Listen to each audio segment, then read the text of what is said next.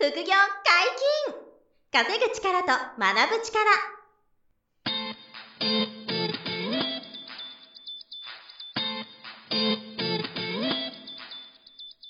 この番組は稼げるようになりたいを叶える副業アカデミーの提供でお送りいたします。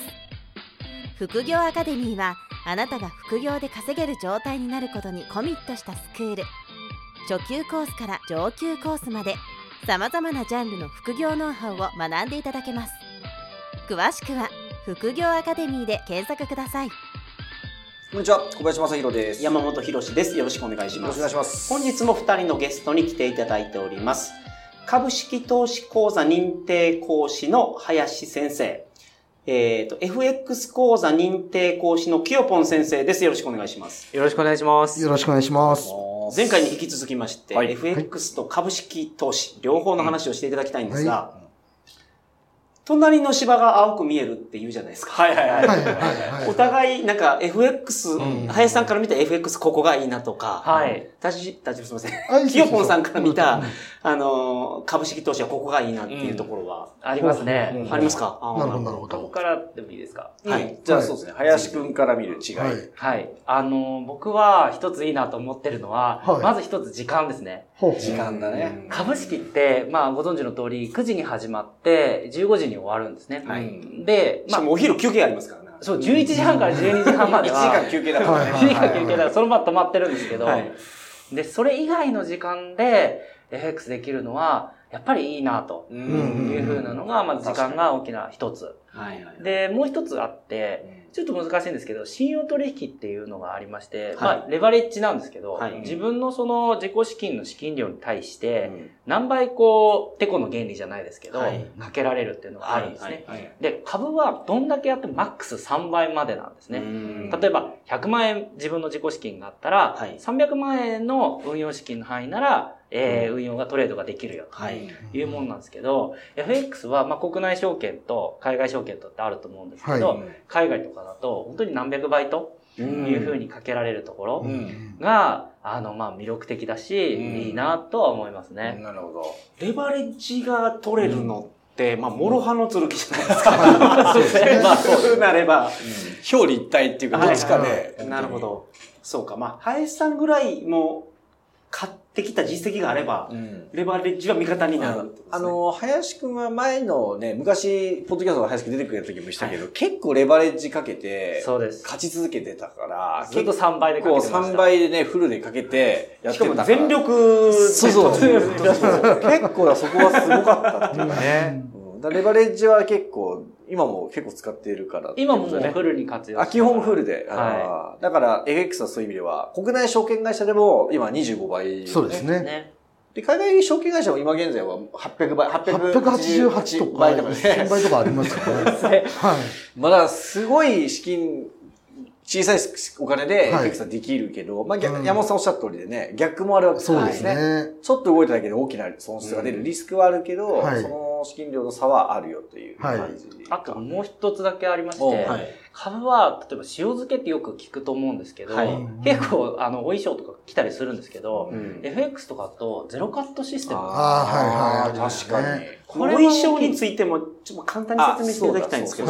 お衣装の説明を。あの、自分が例えばは上がると思って買ってた。うんこれが一般的だと思うんですけど、はいその株がずっと下がってしまったと。うんもう例えば100万円で自分が買ってたのが、はい。まあ25%うん。マイナスになってくると、はいだいたいアラートがかかってくるんですけど、うん25%過ぎると、そろそろ証券会社に、まあお金を入れないと、強制的に切りますよ、うんみたいなですね、脅しの文言が来るんですけれども、はいはいはいまあそれが簡単に言うと、まあお衣装なんですけれども、それが株式投資の時は来ると。そうです一番嫌な連絡ですよね。いやー、辛いですよそうですね。取り立てですからね。取り立てだもん。追加でお金入れなければはい終わりにするぞってなっちゃう。うんそうですそうですね。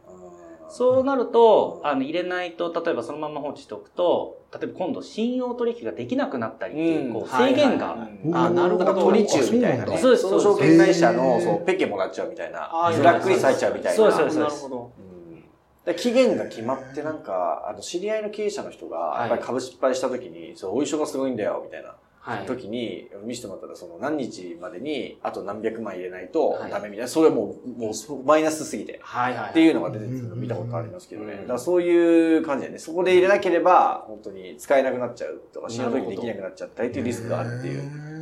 で、FX はそうなる前に、そのゼロカットっていうのが原則。そうですね。今の話ので言うと、国内は同じルールなんですよ。ただ海外だと、海外の証券会社で FX やれば、大丈夫ですねそうだ、そのゼロカット証拠金が、例えば今の話で言うと、100万円が、例えば10万まで落ちちゃったとも、別に切られない。強制に切られないし、ゼロになるまでずっと持ってられる。うん。で、ゼロになっちゃって、さらにママイナスいっても、あの、お衣装は来ない。そこで切られるってことですね。切られます。翌、翌朝ゼロになってるってまあ、いう。どの道辛いんだけど。まあ、それ、ね。あの、ゼロにはなってるのゼロやってから、辛すぎる話ではあいるんだけど。やいやいやマイナスにならないってことですもんね。そうですねそうそうそうはい。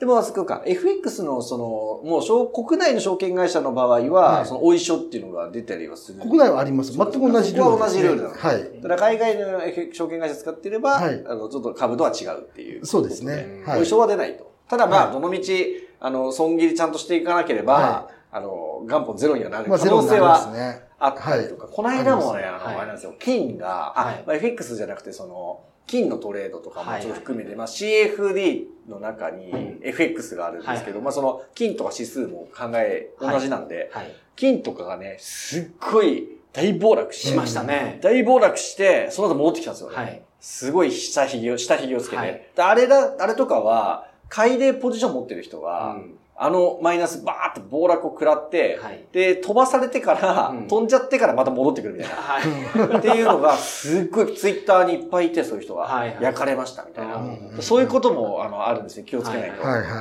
でそれもなんかその逆差しに入ってれば、うん多分食らわない人も、こともあ食らわなかったと思うんですけどね。うん多分よ予期せぬところでいきなりバーンって下がって、はいバーンと戻ってくる。1時間の間にね、ブワーっと下げて、うんバーッと戻ってくるへと、ーあっという間にそこで食わあのやられちゃうっていうのは見見たから、そういうリスクは気をつけなきゃいけないですよね。なるほど。そうですねまあ、これは両方ともあるリスクはいそうですね。はいうんなるほど。で、林さんからの、まあ、今だいぶ言ってもらっちゃったから、FX に関する、青い、芝が青い。なるほど、なるほど。FX ねから見たはい株式投資の、なんか、いいところそう。ですね。なかなか難しいんですけども、ほとんどまあ同じようなものなので、はいはい。ただまあ違うところで言うと、あの、なんていうのかな。レバレッジがかけれない分、うんあの、危ないことをするリスクが減るってことですよね。うんはいはいはい。要はもともとお金がないとできないんで、はい。で、例えば、あの、100万円が80万円になっちゃったとか70万円になっちゃったっていうはい。巻き方じゃないですか。うん株の巻き方でも FX は、その、例えば100万円がゼロになっちゃったとか、うんそういう巻き方をするんで、はい。それができるってなんでできるかっていうと、レバレッジがかけられるからなんですよ。うん。だからそういう意味では安全性は担保されてるのかなと。リスクは、あの、比較的株の方が低いかもしれそない。うですね。その、もともとあるお金が減るだけ。まあ、もう負けは負けで一緒なんですけども、はいそういう意味では、その、安全なのかな。まあ、やり方によってね、うん結局、まあ、リスクは同じなのかもしれないんですけど、うんはい確かに。まあ、あの、特に福井アカデミーの株は、あの、時価総額でかい企業ばっかりをね、基本やっていくと。うんなので、上場したばっかりのマザーズの上場、はい。新規上場株とかはは、危ないから基本やらないっていうのが方針で、はい。もう時価総額がもう5000億とか、うん。1兆とか何兆とかある会社の、上一部上場企業の銘柄を、まあ、50万、100万ぐらいね、資金最低用意して、やっていくことが多いっていうか、まあ、そうしていく、そうしましょうっていう。一応指導なんですけど、うん。それは今、あの、清く言ってくれたような、その、えっ、と、大きなその波がうん。比較的ないから、まあ、はい月3%、5%確実に取っていくみたいなうんトレードをするっていう意味ではね、株の方が、その、リスクが低く、あの、大ダメージ低くやりやすいのかなというのは、まあ、傾向としてはあるっていう。ね。はいはい。うん。今、あの、学長がはい。言ってたんですけれども、あの、必要資金、うん。運用資金の最初に準備するときに、はい。株はどうしてもその銘柄の選定基準で、はい。まあ僕らのルールだとすると、さっき時価総額っていうのがありましたけど、はい。だいたい50万円ぐらいうんうん。が、最低はね理欲しい想なと欲しいなとうんいうところなんですけど、それぐらいないと買えないっていうことですよね。まあ、そうそうテーブルに乗ってこないってことですはいね。取引ができない。まあ、いくつか小さくてもね、みずほ銀行とか、はいそうです。UFJ とかはそう10万以下とかでい。けるの、まあもちろんあるんですけど、大きな会社でも。なるほどでも基本的にうは、んちょっとね、あの、50万、100万ぐらいで、はい。じゃないと100株買えませんみたいな、うん。そこらはやっぱりね、どうしても多いので、で、その、株式投資講座では、その、山下圭先生が、今、チェックしてる項目とか教えてくれるそうなんですけど、ああ、そうですね。あで、その、うん。教えてくれたチェックを監視してても、資金がないことで買えないっていう悲しいことが起きちゃう。うんうん。もうファーストリテイリングとか600万とか、はいはいはい。数百万とそうね。ファーか、ストテイングはもうひとい1ポジションっていうのが、一口やろうとしただけでもう数百万円なはいはいはんですよね。そもそもそれがなければできないってい。いう。のはありますけどね。はいだから FX はそういう意味では資金量はね、かなりそうですね。抑えられるから、うんまあ、だ裏を返せばいたいどれぐらいでみんなややって始め、少ない資金はどれぐらいから始められるそうですね。別に1万円からでもできますうんし、うん。5000円からでもできますし、まあ本当にもう全然抑えて始めたい方は全然いくらからでもできるかなと。うんうん。それがまあメリットでもありますよね。うんはい。だから小さく始めて、そのコツコツ、ちょっとずつ練習がてらや始めてや、この大きく育てていくっていうことも可能なので。なるほど。はいそこは FX の良さで、そういう良さですね株はそれがね、5000円とかだとなかなかないもんね。そうなんですよ基そうなんですよ本的に無理かな。うんあそこの資金量は FX の方がハードル低いと。低いですっていね。うのはあるかなと。だから、ボラティリティってどうなんだろうね。その、まあ、一部上場企業の株式投資と FX で比較したら、やっぱり株の方が少しこう、あの、小さいのかな？そうあ、ボラティリティってのはその、値動きアップダウン、そう、値動きの大きさ大きさなんですけど、そう。これはどうかね？まあ一概には難しいあ、もちろんそう、絶対。対そうとは言えないんだけあるとど、傾向として？まあ傾向として僕らはさっき学長が言ったように、大きい安定した企業を取引対象の銘柄とするので、はい。1日の変動率って大体まあ、どうでしょうね、2%から5%の間で、うんまあこう緩やかにこううんチャートが変動しながら推移していくので、基本そんなに、例えば小型株とか成長株って絶対やんないんですけども、はい。1日の変動が10%、20%、うんポンポンポンポン上がったり下がったりするようなのはやらないんで、そういった意味だと変動率は緩やかに推移していく中で株はトレードしていくのかなとなるほど。思います。ポンドとかはどうなんだろうね？そうですね。あの、変動率ってそのパーセンテージで出すと、あの、為替なんかは全然動かないんですよあ、。そうかそうか。何千そうなんですか？何千なんで、うん。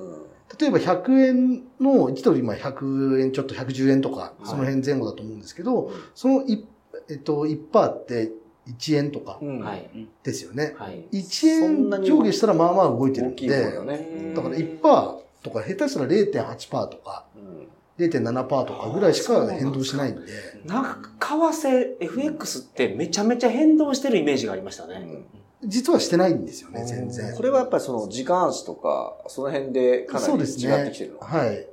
だから逆に全然値動きが、値幅がないから、ん。その分レバレッジをかけうて、ん。大きな取引をしないと、要は利益にならないんで、っうん。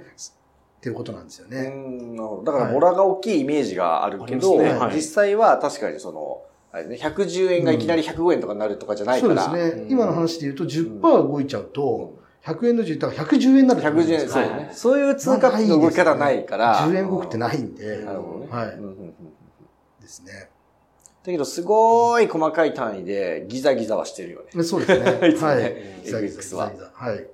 ビットコインの FX とかもすごいですけどね。これはもう、あ、その、そう、ビットコイン建てのね、FX も全然あって、はいそれは、あの、もう1日10%とか、全然、全然普通にある、うん。あり得るんですけど、激しい時は。例えば株式投資口座と FX は、なんか、お二人とも近い感じはすると思うんですけど、はい。その仮想通貨とかになると、やっぱちょっと全然違うもんですか？それとももう、わかんないですそれも同じような、似たようなもんとして捉えてます？あの、チャートを見てはい。トレードする、そのプロの人は、はい。まあ基本的に暗号通貨も仮想通貨もはい。同じとは言う人多いんですけど、はい。はいまあ、僕が見てると、ちょっと、あの、い激しすぎちゃって、はいはいあはいはい。の、難しいなと思ってますね。うん。そのあの、ビットコインの FX をやるとかできるんですけど、はいはいはい。まあ普通の FX のさっきのそれこそポンドルとか、あの、ユーロ円とかはいでやってるものとか、上場企業の株式の売買に比べたら、相当動きが激しくて、あの、すごい利益出る時もあれば、やっぱりすぐ食らっちゃう時もはい多いような風に見えますけどね。うん僕も正直、あの、仮想通貨のトレードはあんまりやらないんで、長期保有は持ってますけど、なるほど。そう、すごい危険だなと思いますね。あのう、んあの、そのトレード、これからやろうとする人にとっては。まず株価 FX から始めた方がいいだろうなっていう感じはしますけどね。あとは、あの、ちょっと FX のキューポンさんにも聞きたいのが、うんはいトレードの、えっ、と、まあ、時間足。はい。で、基本的にはまあ短期はい。の、その、まあ、デイトレも含めはいたトレードと、まあ、中長期的なもののスイングとあると思うんですけれども、はいどっちが多いですか？えー、8割型スイングトレードですね。うんその長、中長期的な。2割ぐらいはまあ短期1日で終わらしたりとかはしますけども、中長期ってどれぐらいまで保有1されるんですか？週間、多いのがやっぱ1週間単位が多いですね。あ、それでも週間ウィークなん1ですね。週間ぐらい多いですね。1週間、2週間ぐらいなるほど持つこともありますかね2。週間ね。はい。林くんは短めでしょ？短いです。僕は1日から、まあ、長くても1週間うんの中で決済をしてうん手締まったりしていくと。はい。で、よく株っていうと一般的には、はいまあ、長期保有でうん配当優待を目的として、うん。あの、投資されるっていう方もいると思う。ので、それは全然僕は賛成なんですけど、長期と、まあ、よくこれもご質問で全国の方からいただくんですけども、まあ、長期投資と短期投資で、まあ、できれば資産をこう分けてはいはいはい。やられた方がなるほど。はいいいかなと。はい。長期は長期用で現物でじゃあ持っておくもの。でも、ちゃんとトレードするとき用はトレードするようで、うん。まあ、流れと点でよく分けてってよく言うんですけど、はいはいいうふうなあの資産管理というかポジションはした方がいいかなとは思いますね。それも口座も分けてやってます？口座は別に一緒でもいいとは思いますね。はいはい僕は SBI と使ってますけれども。まあ分けられてもいいと思います。楽天と SBI とか。うん。うん。長く持つものと、そのトレードで稼ぐものと、そうですね分けて考えると。がいいかなと思いますねうんな。るほどね。まあでも、配当とか優待はそこそ FX はないもんね。よく考えたら。それは全くないもんね。株の、そうですね。まあ、魅力というかメリット一つではあるかもね、それは。ですね。配当はその企業のね、じょまあはい。の、その、銘柄によったり、年度によって業績によっちゃうんだけど、あの、年に1回、あ、1回とかいいないか。何回か出る場合二回のとこもあ2り回ますし。ともあるか。あの、配当金が何パーとかね。出るものがあるんで、株式投資のその一つのまあメリットにはなるかなと。そうですね。ねうん。多分前澤さんとかは、あの、今でも、その、ZOZO の株、はい多分持ってる、の残してある株だけでも相当な配当だと思うんですよね。配うんまあ孫、孫正義さんもそうですよね。はい100億ぐらいでしたっけ？うん年間なんか忘れたけど、50億か100億か配当入ってきますもんね。はい。50億100億全然違うけど。あ あの、孫さんにしたら誤差孫さんにしたら誤差ですそう誤差だでもそれが持ってる人ほど配当が出てくるとか、株主優待がもらえるっていうのは、うんあの、あるかなと。うん、そうですでもね。逆に空売りしてる人はあれだよね。配当負担だもんね。あれ。そうなんですよまたいじゃったら。またぐと権利確定日をまたいで空売りのポジションを保有してると、はあの、その、例えば配当が5%出るっつったら、はい空売りしてる人はなるほど5%を払わなきゃいけないい。ですね。そう、それ注意点なんですよね。そんな注意点があったんですか？はいそうなんですよ。配当確定日っていうか、な配当落ち日っていうのかね。権利落ち日が権利落ち日、そう、権利落ち日っていうのをまたぐかどうか。はい。その日がね、もう決まってるんで、そこまたぐときに、あの、買いポジションを持ってる人は、その会社が、あの、株主優待とかを出してるであれば、はいはいはいあの、もらえたり、あの、配当がもらえたりっていうのがああるんだけど、逆に売ってる、空売りしてるとね、うん配当を支払う側になって、気づいたら支払われる、差し引かれたりするっていうのそれ全然ありますね。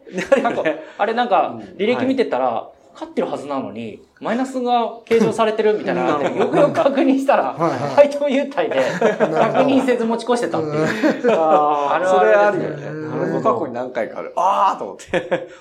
プラスだったの、思ったよりへ利益が出てねえと思ったら、そう、それだったみたいな。なるほど。だから株の、あの、メリットはそれが、FX にはそれがないから、ははい。あの、企業の決算とかもないしね、FX の場合はその、そうです、ないですねね。福アカデミーの株ののあの講座は、決算またぐの注意、注意なんですよね。はい危ないから。そのだ大暴騰大暴落があるから、またがないようにしようっていうのが、うん山下講師の基本の教えなんですけどね。だからそこをずっと一年中持っておくっていうのは結構リスクなんですよね。はい決算またい、はいはい四半期決算全部なんでなるほ。ど、なるほど。3ヶ月に1回来るその決算またがないようにしようぜ、みたいな。うんで、FX はそれないから、ずっとね、こう、あの、なんていうんですか、動いちゃってるというか、あの、いきなりその、3ヶ月に1回必ず何かが来るとかは、まあまあ、こういう、さっきのこういう時計とか、はいそういう毎月の恒例なあれはそうですね。なんかあるぐらいイベントごとはありますけどうね。んはいこれは避けていくみたいなのってあるんですか？これは避けていくって、要は、こう、こう、こう、こうこう、なんていうの？こういう時はトレードをしないっていう意味ですか？そうですそうです。例えば大統領選とかどうだと？うわー特には、あんまり動かなかったんですよね。その、あんまりそのアクションはなかったんで、あの、気にせずトレード。特。に気にせず、あ、でも、多少頭の片あ隅には。の、、ポジションは持たないようにしようとかっていうのは。はないですね。例えば、あの、まあ、あんまり利益を伸ばさないで、ほどほどで利益確定しておくかとか、うん。はいそういうことはありますけども、特にないですね。